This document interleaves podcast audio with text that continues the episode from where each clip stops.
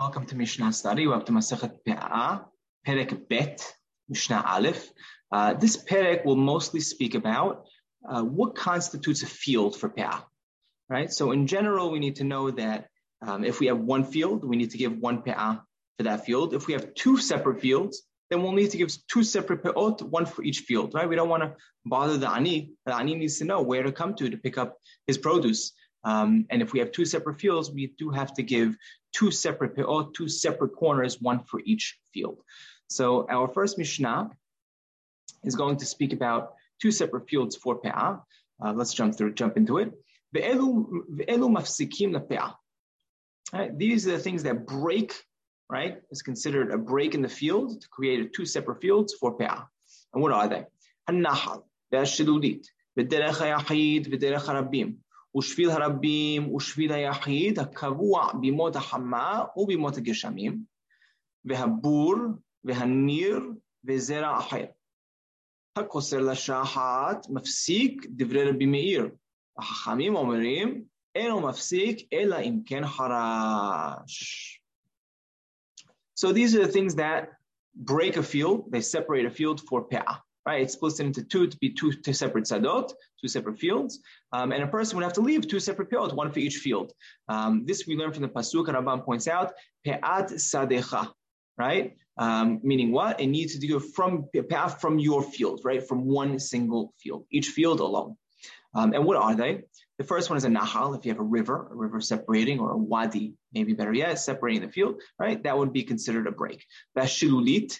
Um, shilulit um, over here, well, in modern Hebrew, it's really a puddle, but over here, Rambam explains it as what? It's a ta'ala. So it's more of a, a water canal, um, like almost like an aqueduct, right? A water canal, an aqueduct that they would use uh, to irrigate their fields. They would draw draw water from these water canals, and they would use them um, to create small little canals to to to, uh, to water to irrigate their fields.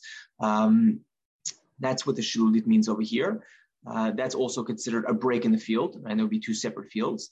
Um, similarly, derech hayachid and derech harabim, if you have the pathway for a single person or a, also a, a, pathway, I would say more, not really a pathway, I would say more of a, a road, right? A road of a, of yachid, a single person, or the road of a rabim, right? A single person would be four amot wide.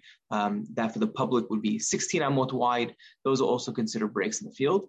Um, and then a shvil harabim, or shvil achid, that's more of a pathway. A person has a separate pathway. Um, shvil harabim would be a, you know, many people would pass through, um, I guess, this field, right? It would be a, a pathway for people to pass through.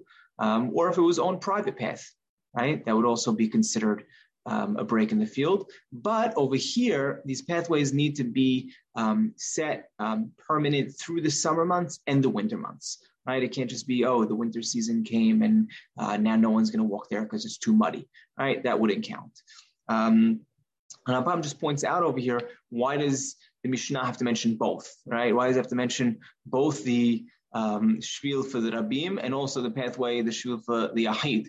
Um, and interestingly enough, he says that if it would have only said one or the other, we couldn't have learned both, right? If it would have said only the shvil for the rabim, right, for the for the for the for the masses, for the public, um, we could have said, you know, okay, uh, you know, maybe a, a private uh, shvil wouldn't work, right? If it, it would, that would be too small, right? That wouldn't be considered a break in the field.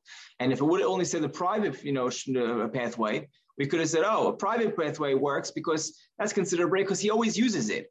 But you know, the the pathway for the you know the, the masses for the public, you know, eh, it's a path over here, but they may not even use that path. They may use a different path, right? So it may not even be something that's used just because it's for the uh, public. And therefore, the Mishnah has to mention both the pathway for the um, Rabim and the pathway for the Yahid, for the individual. Um, um, oh, by the way, just that Rambam points out the Shvil. Um, interestingly enough, the Shvil itself, where does that come from? The word Shvil is, is a path, I explained, right? Uh, it really comes from the Targum, from Onkelos, right? When the, by, you know, Mish'ol HaKiramim, right? When uh, Bil'am is going, he's traveling, mish'ol hakiramim, gader mizeh, gader mizeh, right? So he's going, and Onkelos over there translates over there, Shevil, right? So interesting, Shevil seemingly is an Aramaic word, which made it uh, into the Mishnah. Um, that's the pathway that we spoke about. Um, ubur, They have bur over here. Um, it's not a bor. It's not a bor. It would be a pit. Bur it would be pronounced. Uh, that's that's land that wasn't. Um, w- it was never worked. It wasn't plowed. It wasn't uh, planted. Um, it's it's it's it's desolate land, right? It's just it's we call it bur. Um, that's also considered a break in in, in, in the field. If you had if you had this like desolate land break, you know, separating two fields, it would be considered two separate fields. Vehanir, uh, nir is land that um, you plowed it, right? So it, it's it's it's spun over, right? You turned over that dirt, you turned over that soil, it's plowed through. That's considered nir. Um, that also that comes from Yirmiyahu.